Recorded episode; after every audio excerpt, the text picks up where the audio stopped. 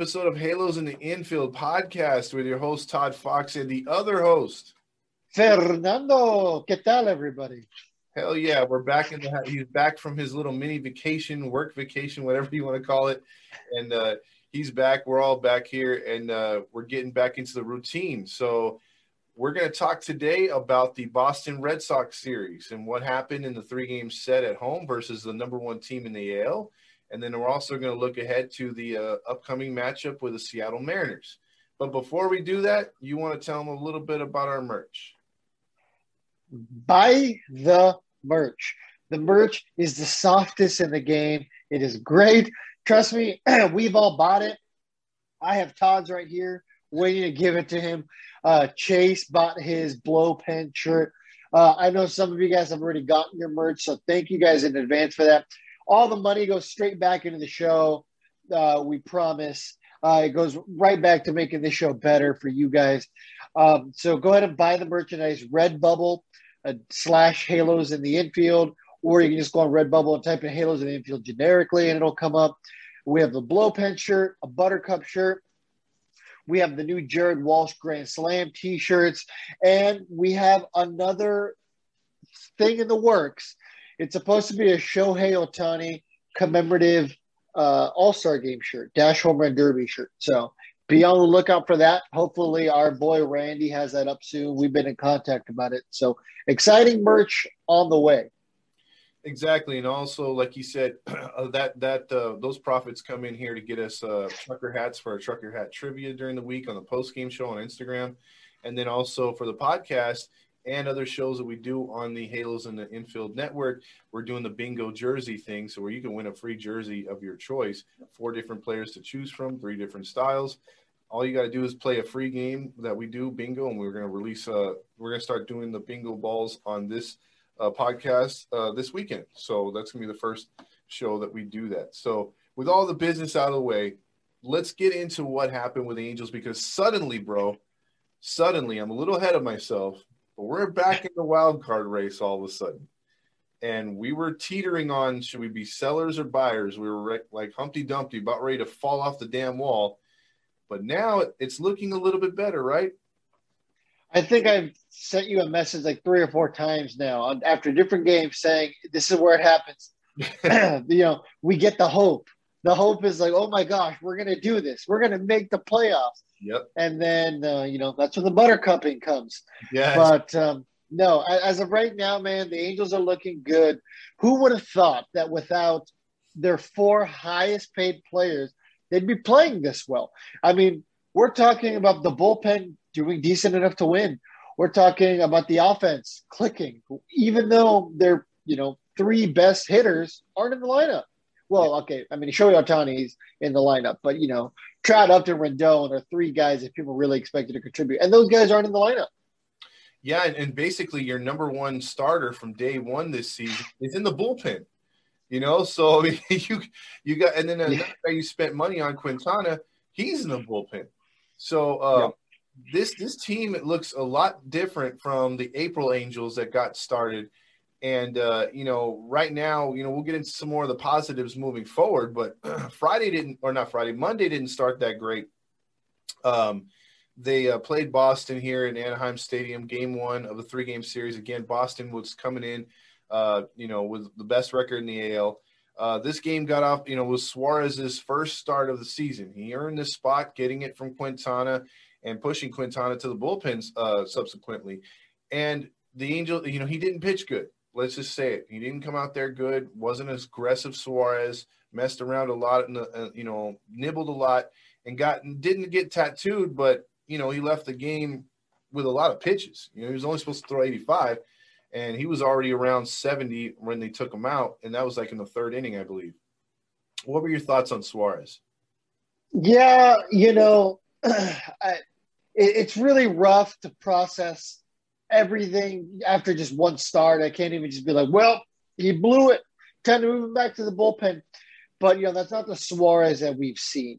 Perhaps Suarez might be better off in a long relief situation or in a spot start situation, and maybe he isn't ever going to be a rotation arm. But you know what? What all the Angels can do right now is ride the hot hand. And as of right now, he's still the hot hand compared to Jose Quintana and Dylan Bundy. I would much rather give a young guy a shot than, you know, two guys who should have already had to figure it out by now because they've been around the league for, you know, 8 to 10 years, respectfully. I agree. That's a good take. And speaking of Bundy, he came in this game and surrendered a couple runs. Not quite his fault, but he still did. But he looked better, and he has looked better in relief. But that put the Angels down 5-1, you know. And in this game, we've seen it over and over.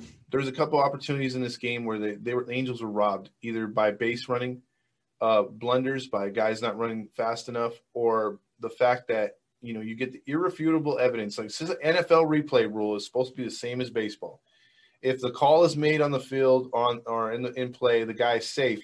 You got to see irrefutable evidence to reverse it. And on this play where I think it was Rojas that got thrown out home, you know, you really didn't have irrefutable evidence. It was bang, bang. And usually when that happens, it's like, okay, we'll go with a call on the field. They reversed that crap again. And Angels fans have seen this like 3 or 4 other times that have cost the Angels. And I believe in this game, there was several times that the Angels were, you know, either got screwed over by calls or great plays by Boston, like the Renifo home run being robbed. But what are your thoughts on that play at the plate? Man, why is it always us? Every single time, right, guys? You know, it's like every Angels fan, as soon as that call's made, it's like, well, here we go again. Yep. It always seemingly just happens to us. Mm-hmm. So, you know, getting a little ahead of ourselves, I mean, going to today's game, which is Wednesday's game, I mean, you know, we finally got some calls our way. We'll talk more about that when we get there. But, you know, it seems like we always just get the bad calls. We always get screwed. And like you said, man, you got to have irrefutable evidence. Why have that rule if you're not going to stick to it? Exactly. And like you said, it just seems to come back on us over and over.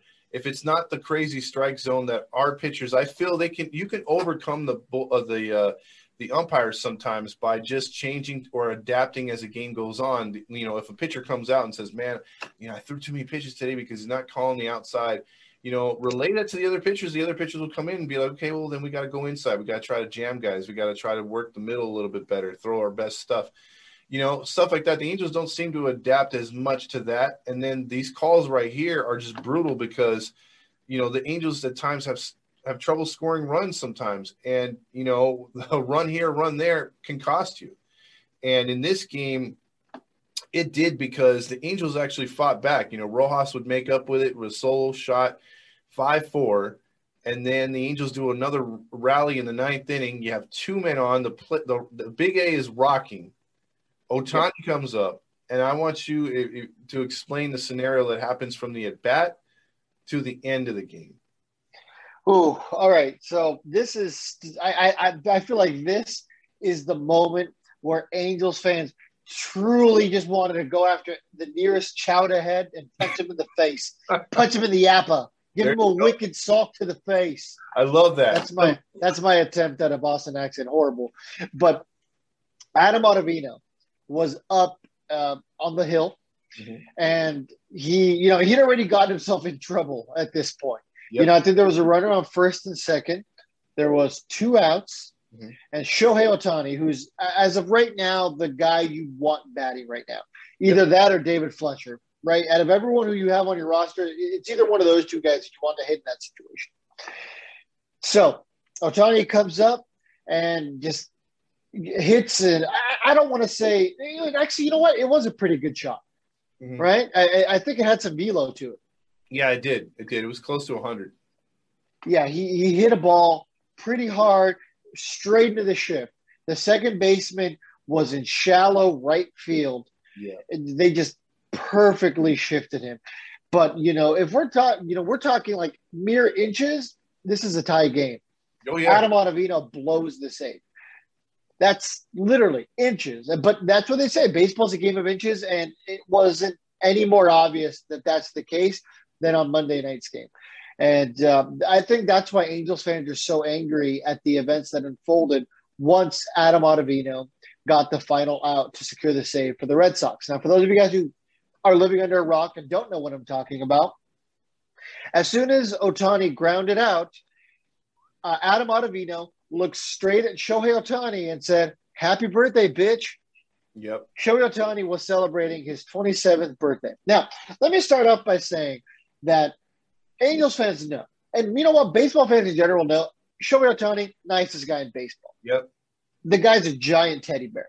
Yep. Everybody loves the guy. Literally, I can't think of anybody who isn't even an Angels fan who hates Shohei Ohtani. He's just that guy.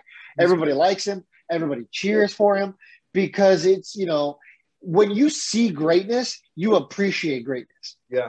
I fucking hate the Dodgers, but I appreciate Clayton Kershaw because he's great. Mm-hmm. You know, there's guys who I look at who are rivals, who I appreciate and I tip my cap to because, you know what, those guys are gamers. That's what Shohei Ohtani is. He is an elite talent in this game. So the fact that Adam Ottavino, a no-name pitcher who people don't know of, I'm not going to say he's horrible. He's an above-average bullpen arm. Great. Yeah. But you mean to tell me that a guy like Adam Ottavino has the balls and the ability to look at a guy like Shohei Ohtani in that situation and showboat to the fact you're going to say happy birthday, bitch? That doesn't fly with me at all. Yeah, I wonder if that was a catalyst for the way the Angels played the next 2 days, but I just know that that was probably one of the most pretty demeaning things you could say to a player like Shohei, because like you said, he's a teddy bear, nicest guy in the field. Everyone has a universal respect for him. And, you know, for the fact that, you know, like you saw, I think it was yesterday, broken bat, and he runs over and hands it to the batter himself. You know, pats him on the side. When he gets to a base, you know, he makes a slide. He jokes with players. I mean, the guy, he has no flaws right now. And you know, it's just a sad thing that a guy would yell that kind of, you know, thing towards Ohtani, and he's done nothing. He never showed him up in the box. I could see if he showed him up, pointed a bat, did a, you know, even today with bat flip rules, maybe he bat flipped or something, but he doesn't even do that. So why the hell are you going to say, you know, happy birthday, bitch, when you nearly blew the save? Like on the replay, he swings like a half inch lower. That ball's in the freaking pavilion. You know, he swung over it a little bit and hit a line drive, and that almost got by the second baseman. So even like I would maybe kind of be like, okay, I don't like it, the comment, but I could see the emotion if he struck him out in that. But he didn't strike him out. You know, the second baseman, like you said, made a great play. And so it's like, where did this come from? And then you have the a fan, you know, good for him, come before pregame, I think it was today or yesterday, and said, "Hey, man, why did you say that towards Ohtani?" And he said, "Honestly, man, I blacked out. I got caught in the moment." No, you didn't. You knew exactly what you were saying. And that's take some accountability. Exactly. Don't use the blackout stuff. That is so. No.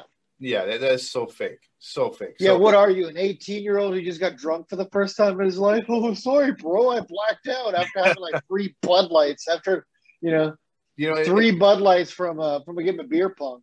And see, imagine if this is you know, a position player who yelled that to Ohtani. Oh, I don't even think, bro. I don't even think this is. And I want your opinion on this too. But the next day, Ohtani pitching. Even if he says that and Ohtani hears it, I don't think Ohtani goes after him at all. He's not that type of dude. Like maybe a reliever. Yeah. No, Ohtani doesn't. But, you know, a guy who's barely on the roster like an Aaron Slagers. Yeah. That's the kind of guy who you would be like, all right, man, your time to shine. You're getting thrown out of this game. And you're going to go down swinging. Yeah, I might not be on the roster that much, but this is a way for me to make a name with the roster. You know what I mean? Let me peg that guy for talking on her. Because I know it got back to the players. So – Maybe just maybe Ohtani in English said, "Hey guys, I understand that's a bad word, but I don't want anything to come of this." Maybe he took the high road, and maybe there's no way he didn't take the high road. This is Shohei Ohtani. Shohei Ohtani's not going to cost the team a win because he wants to drill somebody for being a jerk. Yep. And B, you know, like some people say, the best way to retaliate is by winning. You know what? The Angels won the series. Adam Ottavino could say all he want, like, hey, I called Joey Ohtani a bitch. Well, guess what? You're the bitch now because your team lost. And, you know, I'm not going to blame it on Adam Ottavino, but certainly can't tell me that he helped his team. You certainly can't tell me that he didn't ignite the Angels to want to win the series simply because of what he said. Oh, definitely, definitely. So I think in the end it worked out. They were able to get the the next game, which is what was it? It was yesterday with Ohtani on the hill. And thoughts on Ohtani's performance, because I got a few of my own, but I want to initially get what you said with his performance. Perfect. Yeah, what an absolute bounce back. I mean, Shohei Ohtani's proving what we know. It's just that he's a stud. And it's like, part of me hates bringing up Shohei Ohtani, because, he's just so good that we can sit here literally and talk about it for hours and hours and hours, and still people would listen to it because people are just fascinated by him. Yeah, exactly. And it'd be the Ohtani show. And you know what? If somebody out there wants to ever make it a whole podcast dedicated to Ohtani, let us know. I'd be the first one to subscribe because I love hearing about Ohtani. But it's just – it's also hard to not bring it up, man. But, he proved last game against the Yankees that he is a human. Yeah. His command was atrocious. I don't want to say the Yankees beat Ohtani, but I do want to say that Ohtani beat Ohtani. Yeah, I think it was more the humidity and Ohtani being Ohtani. Maybe he got caught up in the moment. He's still human. I think that reminded us of that. But yeah, because I thought he was a robot literally at this. Like prior to that, forget Albert Pujols being called the machine. There's no way he could throw 100 miles an hour. I don't know who that is. What's a Pujols? Yeah, never heard of her. Who is she? Never heard of her. Yeah, but I know we're gonna disrespect some Angel fans with that, but hey, that's just our point of view. But look, in this game, I thought the biggest factor for Ohtani going to 7 innings was the fact that he had no walks. He's pitched great in starts earlier in the year too, where he would literally allow no runs or maybe one run, but he'd have like 6 walks and 6 strikeouts, and he just rack up pitches, being 3-ball, 2 counts too much, not even getting hit hard. It's just he's throwing a lot of pitches. And I thought this was his best performance of the year. And, the Red Sox lineup is no slouch, and he mowed him down for the most part. I was very impressed with his start and going up against Nathan Eovaldi, who, remember, in 2018, we wanted this guy. The Angels were Epler was showing his hand like, oh, we're going after Eovaldi. And the famous thing that he did all the time. Yeah, and we didn't get him. And, at first, Angel fans were like, all right, cool. 2019, he sucked. 2019, I think he was hurt. And then last year, he sucked. And people are like, see, he's overrated. But then all of a sudden, now he looks like 2018 Eovaldi. So this matchup was going to be good, and it was. And what are your thoughts on the overall game? I mean, because he did it offensively and defense, or he did it pitching and hitting in this game. Yeah, man, Shohei Ohtani is once again just proving that he is the best player in baseball. And some Angels fans get very mad whenever I say that because they're, we have Mike Trout on our team. And I get it. We do have Mike Trout on our team sometimes. Just kidding. I had to take a dig because he's hurt. But, dude, Shohei Ohtani, I don't think there's an argument that he is the best player in baseball. Yeah. How can you argue that statement? Mm-hmm. The guy is batting, almost 280 going into tomorrow's game. He's leading the league in home runs. He's flirting with the Triple Crown. Yep. Oh, and not to mention that he also made the All-Star game as a pitcher. Oh, and as a hitter. Yeah. The home run derby. Then what are we talking about? We're talking about a video game, right? This isn't real. This isn't real life. This, that does remind me of when I used to be like, you know what, let me put Todd on, create myself and put myself on the Angels. And, let me be fair to myself and I'll go about what I think I would be in the majors. 99. I got to be humble. You know what? For vision, we're going to go 97. Yeah, 97. And you know what? I do make an error every now and then. So 96. It does feel. You guys still like a 99 overall. Yeah, exactly. It does just feel like a video game. That's a great point. But in this game, too, with all that he was doing, I thought one play that was overshadowed, except for Angel fans, was Lagares' great catch.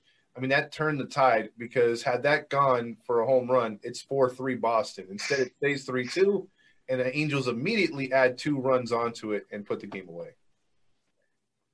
Yeah, and then Raisel Iglesias came in for the save, correct? Yeah, he did. And he's done something that he's done. Yeah, man, Raisel Iglesias. Go ahead. Oh, no, I was just going to say he's done something I've seen him do a couple times this year where it's very Troy Percival-esque, where Percival would do this too, where he would just, it's a 3-run lead, and he'd be like, you know what, I'm gonna test this heater and see if this dude can hit it. And he'd give a hitter something to hit, and he gives up a home run. He's like, okay, shake it off and strike him out the next guy. And because you've seen what he does in 1-run games. He doesn't fool around. But it seems like in 2 or 3-run games with nobody on, 2 outs, he'll serve up a cookie just to see how far he can hit it. Yeah, when you and I did the postgame yesterday, I told you that Raisel Iglesias is an elite closer in baseball. Yep. Some people take him seriously, some people don't. But Raisel Iglesias is the real deal. I've been saying this at the beginning of this season, and I'm going to keep saying it. Raisel Iglesias is the kind of guy that you want to build the back end of your rotation with. Absolutely. So, as long as the Angels keep trending in the right direction, I certainly do not trade him. But if the Angels are in a situation where they need to start selling because things really go awry over the next 2 weeks after the break, you can get a pretty big haul for Raisel Iglesias. But personally, even if things go south, I say you have to re-sign him. This is the kind of guy you want in the back half of the rotation. I agree with you 100%. That's a good take because, I mean, that guy, you see how fired up he gets the fans and he gets the team fired up. I mean, with his celebrations and everything, he's got 2 different deliveries for the same pitch. That's insane. That drop-down sidearm throw is amazing. So, I mean, when he's on, he's freaking on. So thoughts real quick, too, because he did come into this game today, which is Wednesday's game. But I know you've been critical as far as I have as well with the back end of that bullpen leading up to Iglesias. We like Watson. I think we're on the page of Watson. But who would you get to replace Myers? Because sometimes Myers scares the living shit out of me when he comes in the 8th inning. Yeah, I certainly wouldn't keep putting Myers in the 8th inning. I know a lot of Angels fans, especially on your post games, have been clamoring for a guy like Brad Hand. Mm-hmm. So maybe a trade for Brad Hand would be great, putting him 8th. And then you have either Myers or Watson to bounce off for 7th. That'd be cool. That's going to put you, or even Cishek in the 7th. Yeah. He's come around later. Yeah. But, we can say that about almost every guy in the bullpen. They start to come around, and just when you start to trust them again, and they decide to shit the bed. So, you know what I mean? It just really depends. But the only consistent has been Raisel Iglesias in a save situation, may I add. People keep saying, he's not good at save situation. But that's literally Joe Madden's only job is to know how to use your players in what situation. Joe, why do you keep putting him in there when you're up by 6 runs? I don't care if he needs work. Bring somebody else in. Well, I don't want to waste another one of my pitchers. Put in Jared Walsh. He was a 2-way player. Yeah, exactly. He's got a career 2-something ERA. If you don't want to waste any of your pitches, hell, put him in. Why not? And if you need Raisel Iglesias to come in for the save because Jared Walsh decided to blow chunks on the field and give up 3 runs. Mm. I feel bad saying blow chunks on the field now, by the way, after Dylan Bundy literally blew chunks on the field. That's a term now that has a different meaning all of a sudden. Dude, if we would have hopped on it, we should have made a merchandise shirt of Dylan Bundy throwing up, but instead of the throw up, it was a bunch of little L's on it. Oh yeah. It said Bundy's blow pen. There you go. That's the epitome of a blow pen. Good God. I'm telling you, I mean, look, and speaking of that Walsh fella, we talked about it. Walsh. Dodger fans are like, who's Walsh? Yeah. You guys can keep Walsh. We have the GOAT Pujols. Yeah, we have Pujols in his prime, bro. I don't know who that Walsh guy is. Jeez. Yeah. Well, let me tell you, if there's any Dodger fans that are tuning in, that Walsh guy is a real athlete. You guys should try getting one. He actually runs. I heard he could get to bases pretty fast. But, yeah, they won that game, which gets into game three, which is today, which was a day game that I wasn't too – I was hyped up for it, but I wasn't too, like I was thinking, man, the quicker we get Heaney out of there, the better. He pitched good for a bit, and then he ran into trouble in the fourth and fifth inning and subsequently couldn't finish the sixth. But he did get the victory in this one, you know, improving to 5-5. But in this game, that Walsh fella and this other guy named Fletcher, who we didn't mention from the night before, I forgot. No, it's my bad. Stassi and Fletcher, you know, they went combined, I think it was a 7-for-8, something like that, and both missing the cycle with, you know, just missing one of the things for the cycle. Both of them, Stassi and Fletcher. And Fletcher's just, his averages come all the way up. Without Upton in there, without Rendon, you know, and Trout, obviously, the three main guys have been Ohtani, Fletcher, and Walsh. And today Walsh had the game-winning home run. Essentially, he, you know, Ohtani hit that home run. Everyone's like, "Yeah, Ohtani, hell yeah!" You know, this guy MVP. And then Walsh was like, "Damn, you know, I need to get some of this shade." He hits a home run back to back, and then later in the game, when Boston's creeping in within a run, boom, he tags another one. Thoughts on Walsh, because this guy, like you brought up, was a 2 ERA guy, and they were looking at him more for his arm than his bat.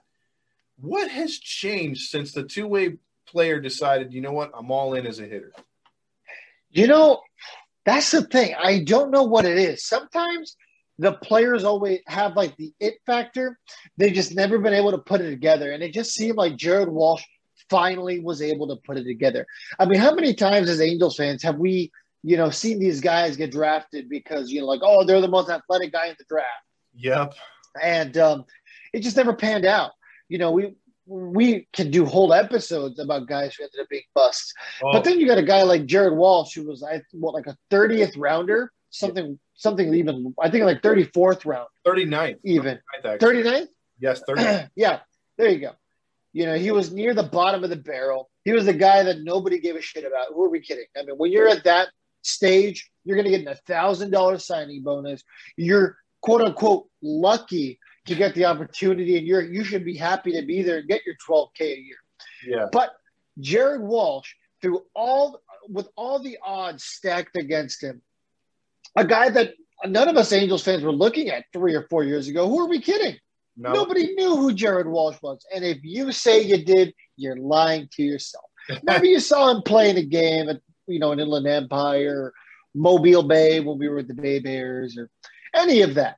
Yeah. But nobody thought Jared Walsh would end up being Jared Walsh, the All-Star. You can't tell me. You know, maybe he showed some flashes, but I distinctly remember in 2019 when he came up in September, he was getting booed. People were like, what is this guy doing? This guy is horrible. He was killing it in AAA, and then he came up here, and we just thought, here's another 4-A-er. Yeah, yeah. He can join the rest of them. But no, something clicked last year in 2020. They don't know what it was, but something did. Absolutely right. I mean, look, your analysis is perfect because, again, yeah, I remember being one of those guys thinking he was another Casey Kochman, you know. Caleb Coward. Caleb Coward, there you go. And on and on and on. And I was actually thinking, why are we testing this guy hitting? Shouldn't he just be pitching? You know, we need a left-handed reliever. I heard he's got a good four-seamer or a slider. You know, I thought he's going to be the guy out of the pen. And then, like you said, last September, he went on a tear. He was easily the reason why the Angels got back in the race in the first place. And he had, I think he had 9 homers, 35 RBIs. So it's like, I thought, man, this guy's, you know, pretty good. But then I was skeptical. I was like, you know, we got to see if he could do it in the new season. So when they were like, oh, yeah, you know, Ohtani's going to be the DH. Pujols is going to platoon with Walsh. I'm like, ah, it makes sense, you know, because, you know, just in case Walsh doesn't come through this year, you got old reliable Pujols in there. And then as soon as the season started, you're like, got to get Pujols out of that lineup, man. Walsh is killing it. You know, you can't be wasting at bats. And since, I mean, you're absolutely correct. This guy is something else. And he's one of those diamond in the roughs, 39th round, humble as shit, got a lot of chemistry with the players on the team. I love the guy, and had we, even with Ohtani's numbers and the other guys starting to come around, Stassi, Fletcher, you know, Upton when he was coming around and Trout coming back, this team would be nowhere without, you know, Walsh as well. I think they present a very good tag team. And when Trout comes back, I'm very interested to see what that turns the dynamic duel into a trio. And then if Rendon can just stay healthy for more than a week and get his bat back before getting re-injured, imagine that's what – I mean, I think that's what all Angel fans are thinking about. It's like, damn, the potential of this freaking lineup. And Rally Chris brought up that and I want to get your thoughts on this, the fact that when the Angels score 4 or 5 runs, they're 40-14. Yeah. Yeah, I mean, yeah, and that's why I think the one thing I'll say is you can never really count the Angels out of a game. Yep. You never know when that offense is going to explode, and you never know, you know, to what extent they're going to explode. So to see them almost come back Monday when they were seemingly out of it was at least encouraging. Like I say all the time, you can still lose a game, yet you can be the one who took away the momentum. And I think that's what the Angels did on Monday. Thanks to Adam Ottavino, that certainly helped. But, you know, you had them on the ropes, but somehow, you know, the Red Sox were able to pull the heel move. They were able to give the Angels the hit to the groin, you know, that you see like in wrestling. And, you know, all of a sudden everyone boos the heel, but he got the win, and the heel just kind of like, yeah, you know, embracing it. That's exactly what happened. That's exactly what Adam Ottavino did. He turned into the heel, you know, for baseball, not even for Angels fans. There was a lot of people who were like, what are you doing? Who are you, bro? Your mom doesn't even know who you are.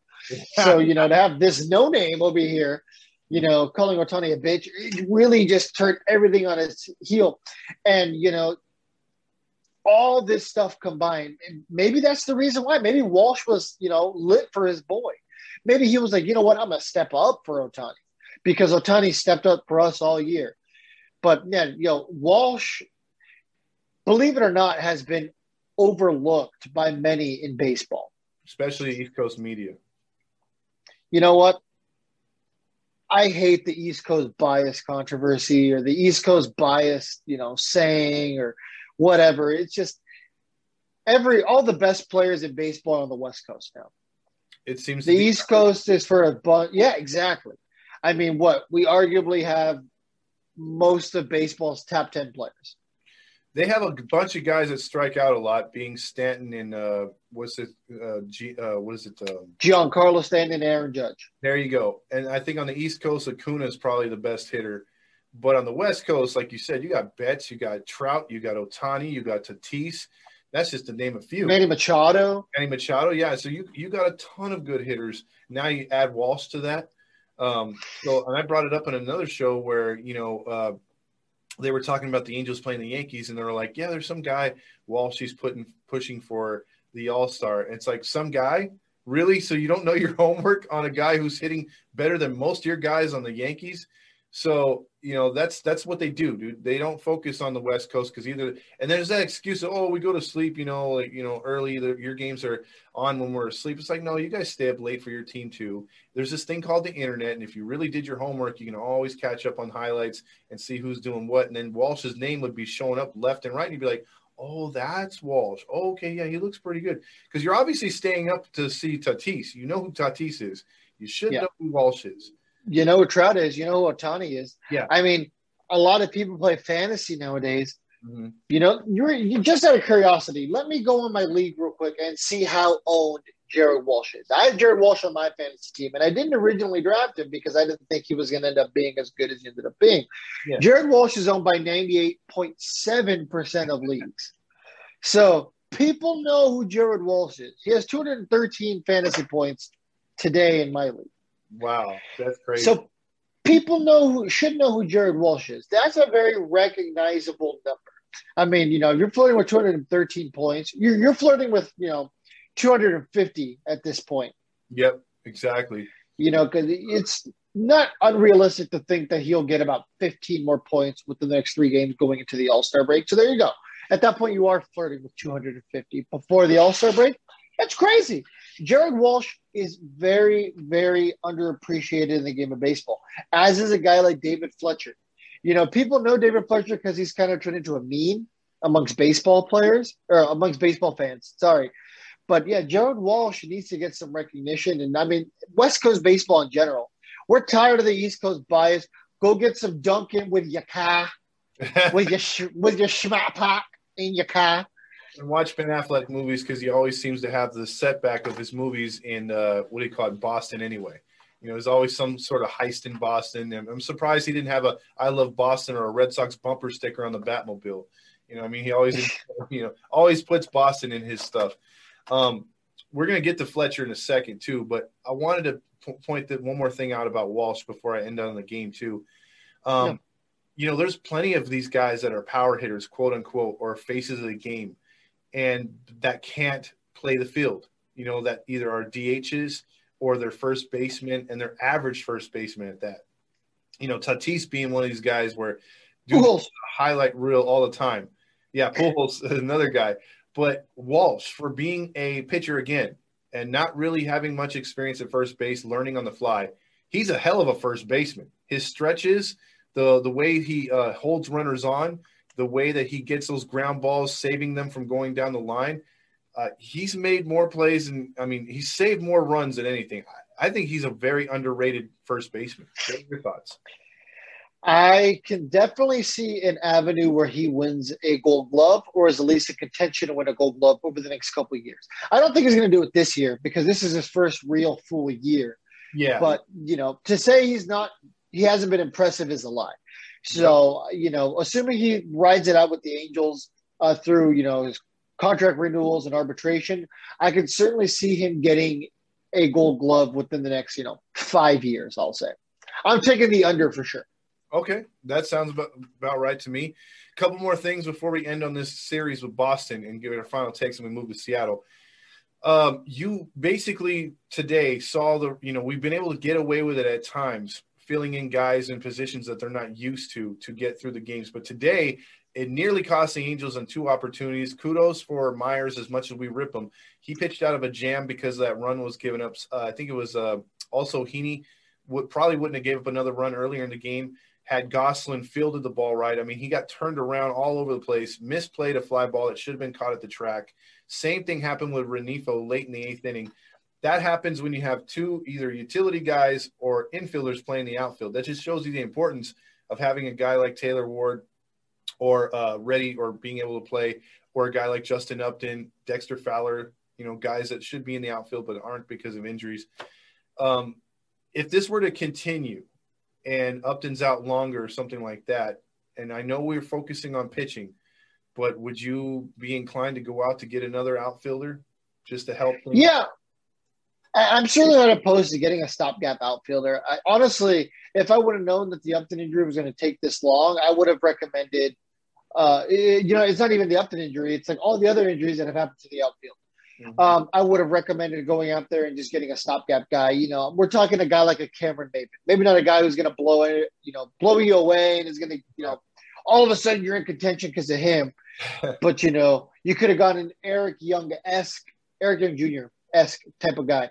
Some guy like that who's going to give you competitive at-bats, who's going to give you good defense, who's going to give you speed, and is just going to play smart defense. That's all we need. Literally, as long as I can get a guy who plays smart defense, we're good. Go out there and trade for a Billy Hamilton. He's not going to cost you anything. You know, you need this insurance. You've learned that depth is crucial. And the fact that the Angels have even been this competitive with the depth they've had is crazy. I remember when you, in a past life, when you were on another show that we don't talk about anymore because they provide bad content.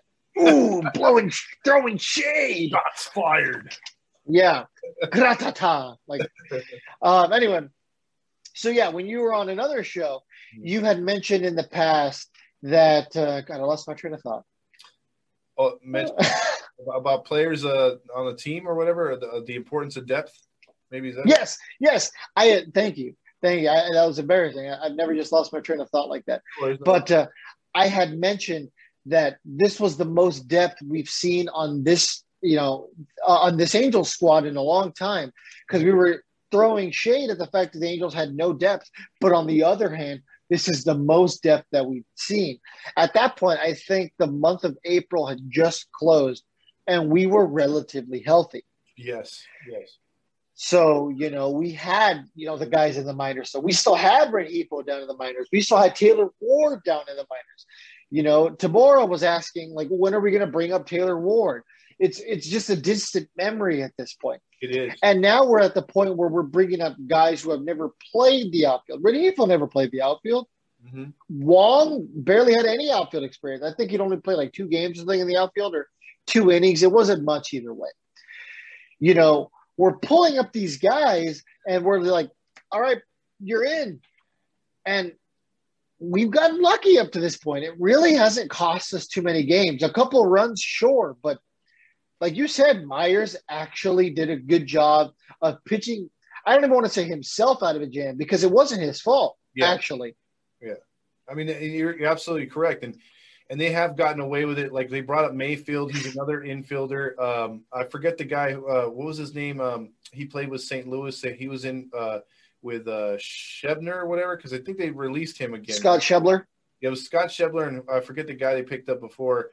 He played. They wound up DFAing him too. So those were 2 outfielders that had no options. So when you had to send them down, they were pretty much released, and it was their choice to come back. I don't know if Schebler's going to come back this time. He came back the last time. But my point being is, yeah, you're skinny as hell. I mean, if there's a little minor trades for the deadline just to get some depth for the AAA ball club and for the ball club in general, I think it would be for an outfielder utility type dude that can play, that we can trust to come in there as a defensive replacement. Because right now, if you say, oh, hey, we're going to bring a guy in for a defensive replacement, you're like, why? Because that's not really upgrading the position. So as I finish up on that, the Angels held on to win 5-4, and Iglesias blows through the 9th. Another important thing that was taken care of, and another thing I want to talk about, is David Fletcher. And you brought him up. A lot of fans are saying he's Eckstein 2.0. He didn't start the year. You know, we were kind of like, we were kind of dumbfounded the way he started the season. You know, he was batting so low, swinging at everything, not being patient. He still hasn't gotten his walk groove in, but what he's doing is he's providing pressure, swinging a lot of, or staying in counts, making him full counts a lot. He's getting hits, and he's getting on for a guy named Ohtani, who is either driving him in or moving first to third. And that's what we've been trying to say all year, is like, dude, just get someone on in front of these guys. And it was such a struggle until Upton grabbed the reins before he got hurt. But thoughts on Fletcher? What to you has changed for him to be batting 220 at one point or lower to now 2 or 3 points away from 300? You know, what I like about David Fletcher is that David Fletcher is always unapologetically David Fletcher. Okay. You know, he doesn't seem to change his game a lot. Okay. And sometimes in baseball, that's the most important thing. You have to be willing to stay true to your game and not try to change who you are as a hitter and as a player. And David Fletcher has always been really good about only being David Fletcher. He doesn't try to do too much with the ball. He makes contact, and he lets the ball do the work. He, you know, those pitches where you're like, yeah, there's no way. He finds a way to poke it through the gap. He finds the hole. You know, he runs out balls. You know, if the ball's hit to the shortstop, the guy's going to run his ass off to try to get a first base and beat it out. You know, David Fletcher is a gamer. Baseball doesn't have a lot of gamers anymore. That breed of player is dead. So to see David Fletcher continuing to be David Fletcher, it's exactly what we need, and it's a breath of fresh air, because, you know, those are the kind of guys who are going to make the difference come October. And I can tell you what, you know, I understand how good Mike Trout is. I understand how good Shohei Ohtani is.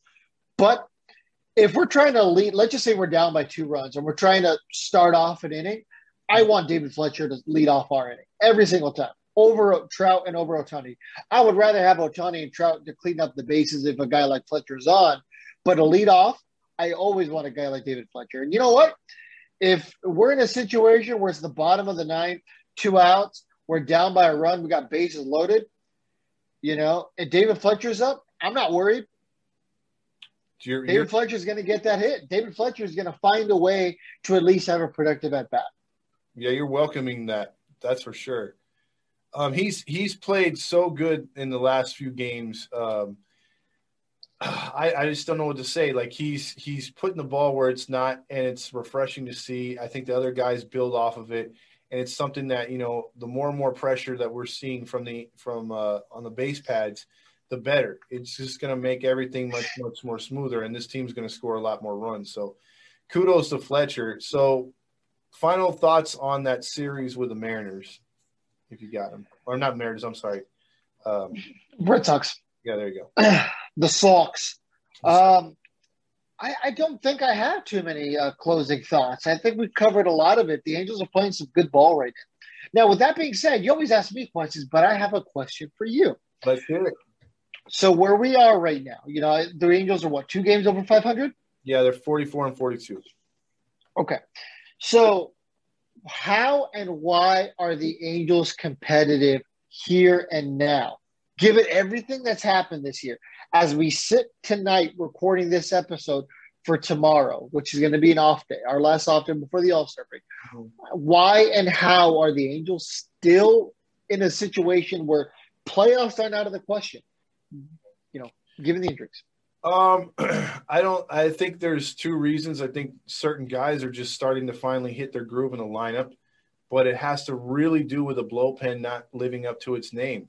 They've not gotten into those buttercup situations to where I was playing them 2 times a week at least, that buttercup song post game. And you started having to find different incarnations of the song. Yeah, I was doing rap versions, country versions. There was a metal version. It was getting frustrating, and they really haven't buttercupped it up, or if they have, the team has responded and scored some runs to tie it up and make it a game or, you know, get the comeback. So I guess my answer would be just, I think more than anything, the pitching has settled down on both the bullpen and the starting rotation. The starters are giving you longer innings. You know, I obviously, you know, in game one, that wasn't the case, but that kind of start that Suarez had was happening consistently. Whereas now maybe you're getting 3 to 4 games out of the week where you're getting, you know, guys going 5, 6. And that's a huge relief to a bullpen that is stretched really thin and not built to pitch multiple innings or pitch the bulk of the game. And I think when that happens and you have guys on the mound, it settles down the hitters to where, okay, we can have an off inning, but then the next inning, let's rev it up and let's put some pressure. Let's score some runs. And I think that has really helped the Angels here in this little stretch, because obviously if things were continuing the way they were doing in early June, this team would nowhere be close to the wild card. Yeah. Now, I agree with everything you said. But personally, I think one of the biggest things and one of the biggest differences between now and, you know, before this team went on the run, I mean, what was it, May, where they were just doing horribly? Yeah, May and early June was terrible. Yeah, I think the biggest reason the Angels are doing so well right now as a cohesive unit is because everyone is showing up to the ballpark right now, excited to show up to the ballpark. As cliche as that sounds, there's a big difference between a team who wants to be there and a team that has to be there because they're just there to collect the paycheck. You know, this team isn't like the Padres. They don't have the gold chains and they're not flashy, bling handshakes. But you know what? You can tell that this team is having fun. You can tell that there is a fight at the bat rack because they want to go up there. You can tell that every at bat they're going up there to have a good at bat. That doesn't mean swinging for, you know, to hit it over the rock fountains. Yeah. That means going up there to have a good at bat. That means David Fletcher going up there to extend that hit streak because he knows that he's got 2 or 3 guys behind him who are just salivating at the opportunity to hit a home run, hit a gapper, drive in some runs. That's what Fletcher said today after the postgame when Trent interviewed him. He said that he knows that he's got guys behind him who can drive him in. It's guys knowing their roles on the team. It's Taylor Ward knowing, you know what, man? I was drafted in 2015. I'm never going to be a star, but I'll tell you what I am going to be. I'm going to be the best damn bench guy that I can. It's guys like Jose Rojas telling himself, I'm going to step up for this team because I belong here in the show. It's guys like Ohtani saying, I'm the best damn player in the world. I'm the best there is, the best there was, the best there ever will be. It's guys like that knowing what their role is and understanding what their role is. Because when you got a team of 26 guys who understand what their role is, this baseball is a beautiful thing. Absolutely. Any team sport. Absolutely. I totally agree with that. I mean, and good thoughts on that because a guy like Fletcher, who I think was a godsend, them putting him at 9, because I think that made him appreciate, you know, if he was overlooking the fact that he was just guaranteed leadoff guy, that, hey, nothing's guaranteed. And even though you got a contract, you're batting 9th. and he's turned it around. It seems like since his demotion and the subsequent injury to Upton, he's like, okay, I'm not screwing this up. And he's doing what you said. And he's playing great, and it's lighting a fire through the rest of the lineup. And the rest of the lineup's looking good. And I'm still waiting to see, and you've said it too, when Trout comes back, Rendon comes back, Upton comes back, and these guys can actually stay healthy and start doing some damage. I mean, look at the back end of this lineup is already doing damage. With the guys you named, Iglesias is hitting a lot better. Ward is getting on base and looking a lot better. Not his outfield stuff, but his hitting's better. You got Stassi who's hitting better. I mean, and Lagares is starting to get going. I mean, those guys are only going to see better pitches because people are going to be scared of the lineup flipping over again. So absolutely. So I think that's why we're really excited right now. And, we hope that this trend can continue. I mean, obviously things can change. We've seen it. But that's why the Seattle series is so freaking key right now. It's such if we can win 2 out of 3, then honestly, I don't think we're going to have the All-Star break hangover that we normally have. And here's why. Mm-hmm. Normally you just got one guy and it's Mike Trout going up there and he does a thing and everyone's like, oh, cool. But this year you're going to have a guy that people are going to like identify with. The players are going to be like, you know what, Shohei Ohtani, that's our guy. Jared Walsh, that's our guy. Yep. You know, not to say that Mike Trout isn't their guy, but you know, now they have 2 new guys who are exciting because they've never been all-stars before. You know, I'm sure at this point, Mike Trout kind of takes it for granted. Not to the point where, you know, he's a jerk about it, but to the point where, we take it for granted. We know Mike Trout's going to be an all-star every year. He didn't even play this year, really, and he's an all-star. Yeah. So, I think the players are going to be able to identify with the fact that, you know what, we're excited for these guys. We're going to ride the coattails of these guys. And when they come back on that Friday, they're going to hit the ground running, and it's going to be right back to it. And, dare I say that hopefully this is like 2014 and 2002. Right when July started, the team got hot. July started, our team's hot. If we can keep it going through the end of July, all of a sudden in August, September, we're playing competitive baseball. And as long as you're doing that, you have a chance of getting in the dance. And once you get in the dance, who knows what can happen. This is baseball. I agree, bro. Good points. Because, again, I mean, this is starting to mirror that season a little bit. People are starting to say that. And you remember that season too, Oakland was running away with it, and it was never about the division that year. It was about, hey, let's make it to the postseason. And you're absolutely correct. So let's dive into the Seattle series, because one thing that's weird about this scheduling, not only some of the other games that were early on the season. And by the way, a stat was brought up in today's game before I get into the Mariners thing. Out of the 5 teams with the toughest schedule, because the Angels had the toughest first half schedule, one of 5 teams that have the toughest schedules in the first half of the season in Major League Baseball, the Angels are the only team over 500. The other 4 are under 500. So that should tell you something, even with all the crap that they've gone through.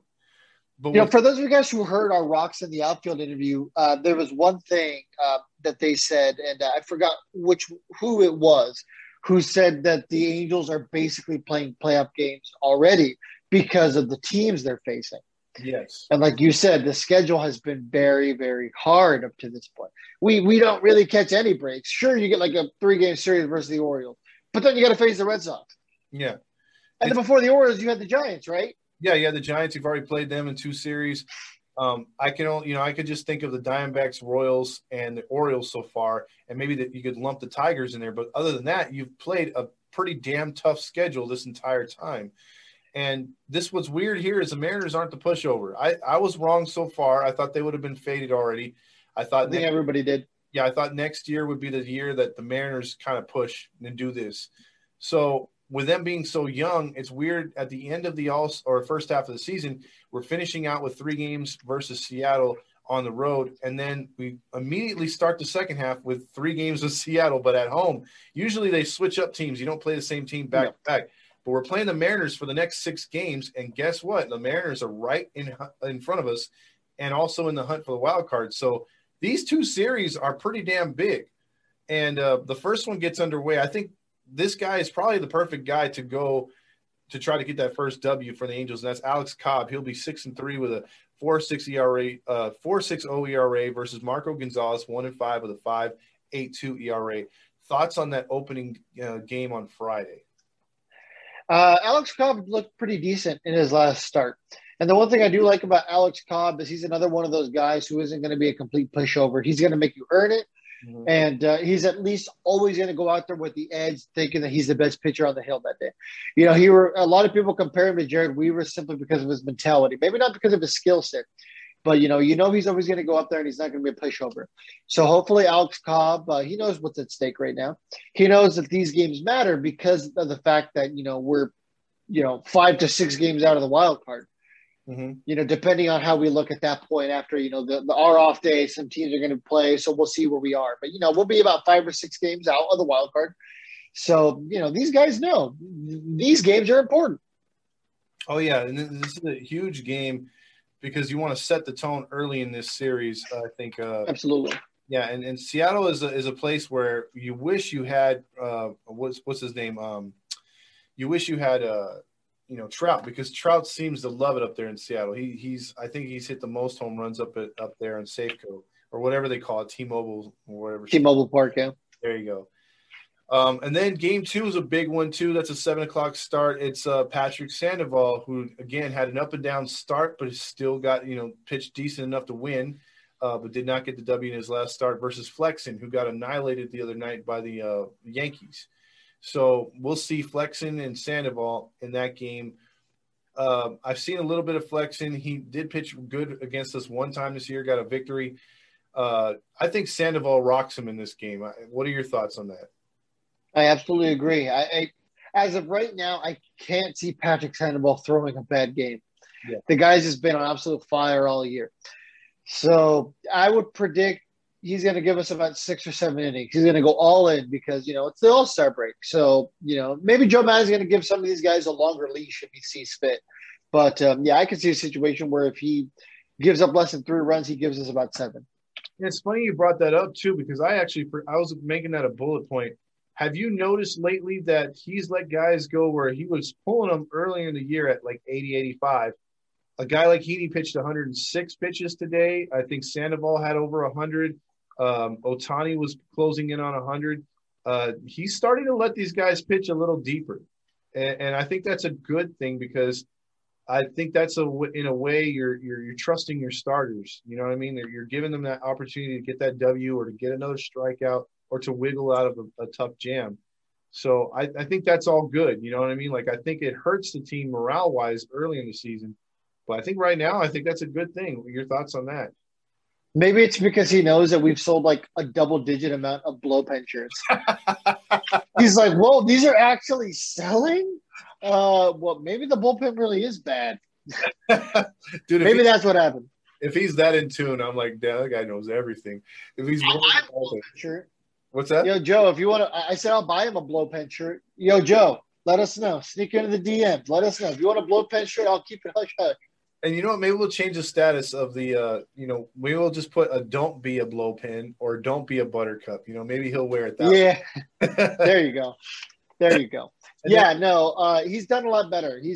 Sometimes you got to trust your brain more than you got to trust the analytics. You know, the one thing with baseball is analytics are great, but they should never be the end all be all. Mm-hmm. You know, use it as a tool, but sometimes, man, if your gut's telling you, I should really let him go one more inning, or I should let him go one more batter, let him go one more batter. Sometimes I'd rather have my hot hand give up that run, run or home run, because at least at the current moment, that's my hot hand. Yeah, you got to play it. You went down with your hottest, or you know, your biggest, your best option at that point. Exactly. I don't know why I couldn't say it. No, you're good. It's late. It is. July 11th, though, is the finale of the first half of the season. It's a 1:00 start, getaway day. It's actually Suarez versus to be announced. So Mariners don't have a pitcher at this point. How big of a start is this for Suarez? I know, like, you can't blame him too much for that game in Boston. We know what he has, and you brought that up earlier. Getting a road victory here, how big would that be to close out the year with Suarez? It's going to be huge. It's going to be huge. And you know what? The more and more I think about it, if I feel a lot more confident about Suarez that particular game than I do about Alex Cobb tomorrow. I think we're going to win 2 out of 3. Okay. And if I had to pick, if I was a betting man, I had to put money on it, I would put my money on Sandoval and Suarez to get winning the 2 games over Alex Cobb. But, I'd like to be sitting here having a conversation on Monday or whenever we record next about us sweeping the series. But Suarez has to respond. I don't want to say he did bad the last game. That's what we both agreed on. It was an average start, but we don't need average. Yeah, we need Jose Suarez to be the Jose Suarez we've seen out of the bullpen. Because if not, I can't imagine getting much more than 2 or 3 more starts before they're like, you know what, we should probably put you back in the bullpen. We're paying a lot more for Bundy and or Jose Quintana anyway. Yeah, because it takes a lot for a team, and I'm glad you brought that up, for a team to eat crow on themselves and say, okay, you know what, we did pay this guy a lot of money, but you can't deny the dude that's doing the job, and you got to go, like you said, with a hot hand, and they did. And again, it sort of backfired, but not too bad because, like you said, he didn't give up like 10 runs or nothing.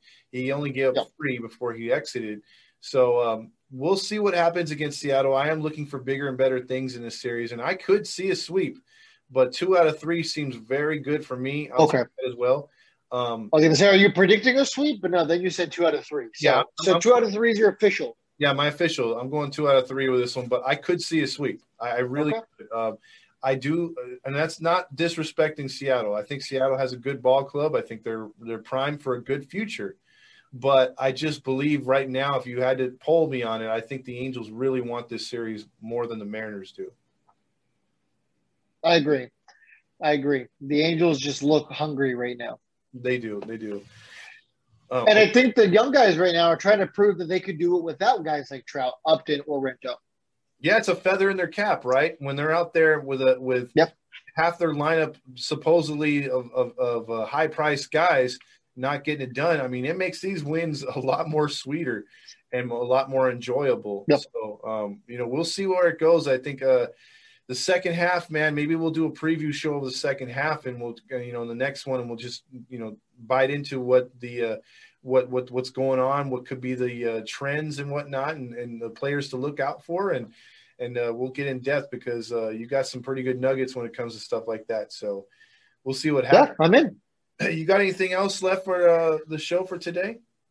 Maybe we can talk about a couple of the exciting things we have coming up. I mean, there's a lot of shows where we're like, oh, tune in next week while we sit here and pick our asses and talk about boring shit. But to say that we're out here making – I'm sorry. I had a cough. Oh, it's the COVID. Yeah, there you go. We're out here actually making moves. We have some interviews coming up. I think by the time that this comes out, we would have already done our most recent interview. Yes. So, look out for that. You want to talk about the trade deadline show? The trade deadline show. Chase and Andrew, I think that's also going to be released on their newest episode, which should be also on Thursday. So tomorrow. Yeah, tomorrow. Or today. It'll be released on Thursday. So you guys are probably listening to this today. It'll come up soon. Andrew and Chase are going to come on. They're going to talk about what we're going to be doing for the 2-hour, at least that's what it's projected so far. It could be more.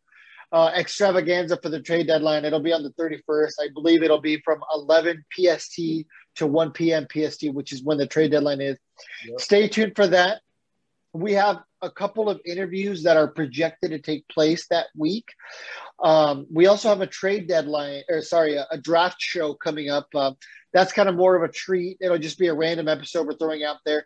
A lot of guys have been asking Todd, or guys and gals have been asking Todd some draft questions, and that's not exactly Todd's expertise, and that's okay. So we're bringing Taylor Blake Ward in, who is the former host of Locked On Angels, whose expertise is the draft, to talk the 2021 draft, maybe give some insight on who he believes the Angels are going to draft. So make sure to stay tuned for that. A lot of exciting stuff on the horizon, trust me. And we have a former Angel who was on the most recent playoff team who is also expected to come on our show. All this stuff's supposed to be happening within the next month. So huge things on the horizon. I'm not just blowing smoke. Great things. We're really excited about it. Trust me, everyone in the network is constantly pepping each other up about how excited we are for this stuff.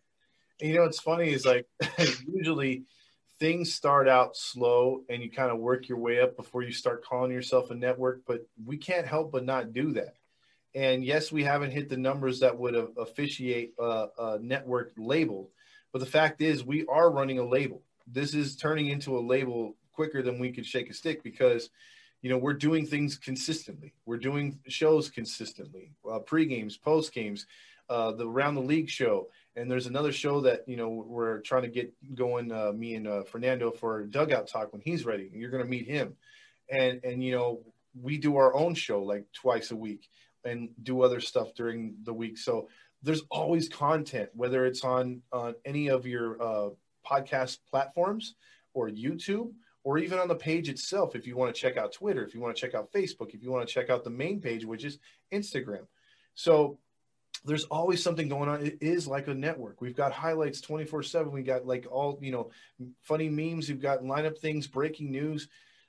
It's all things Angels baseball sprinkled in with a little bit of Major League Baseball, and it works out. So, I mean, if you're looking for a page, you're an Angel fan, why would you not be on Halos in the Infield?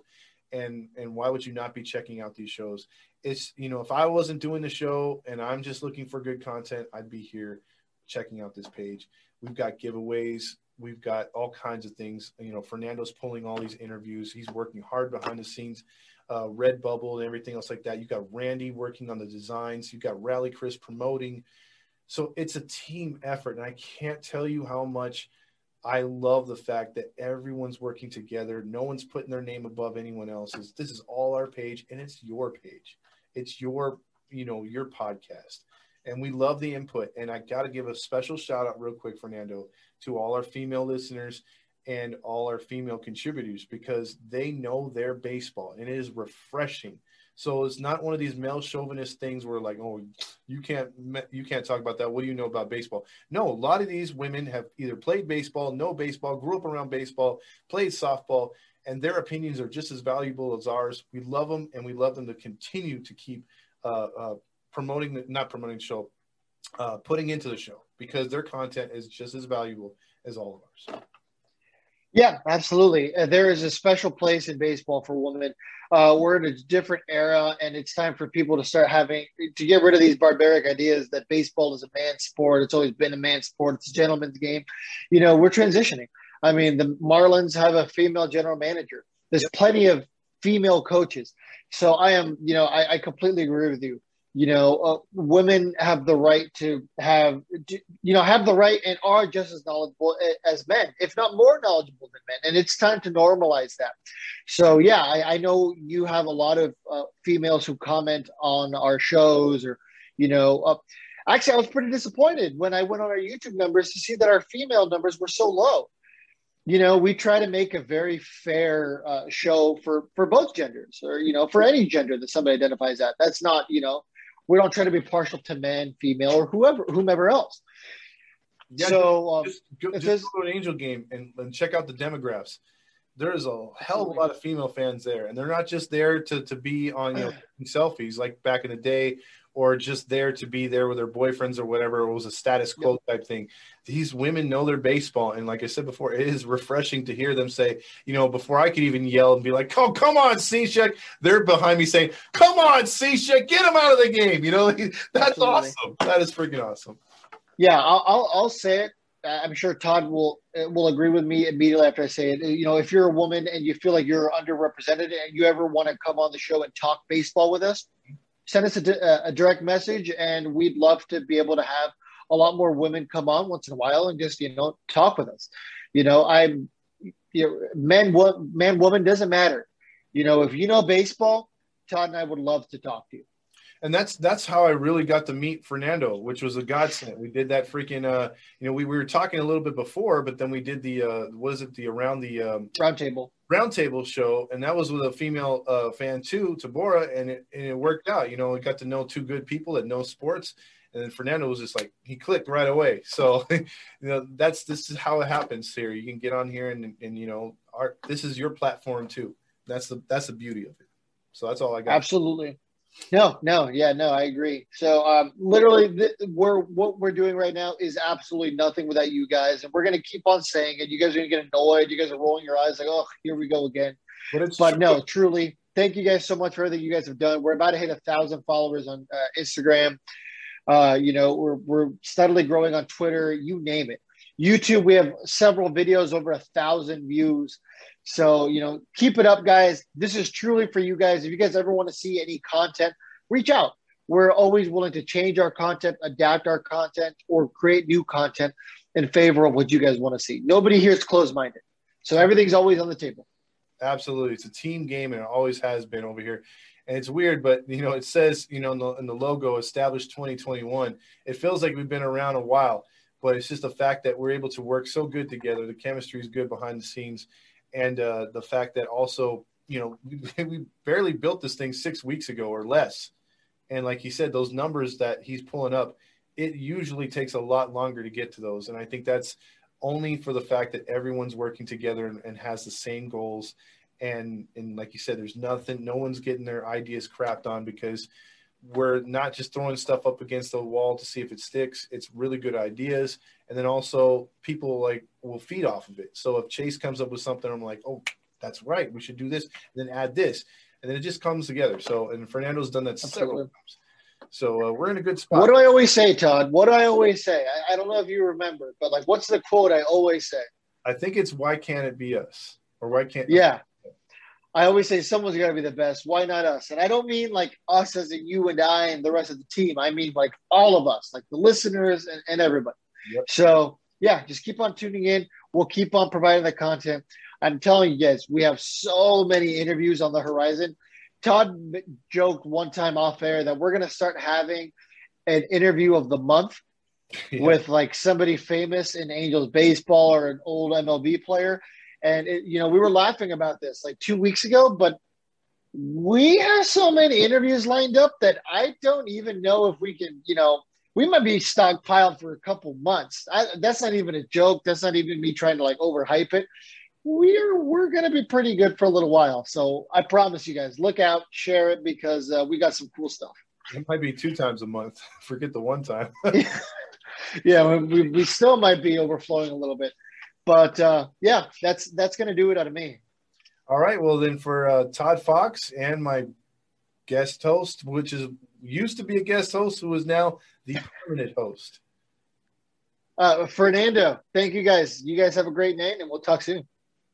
Exactly. You got it.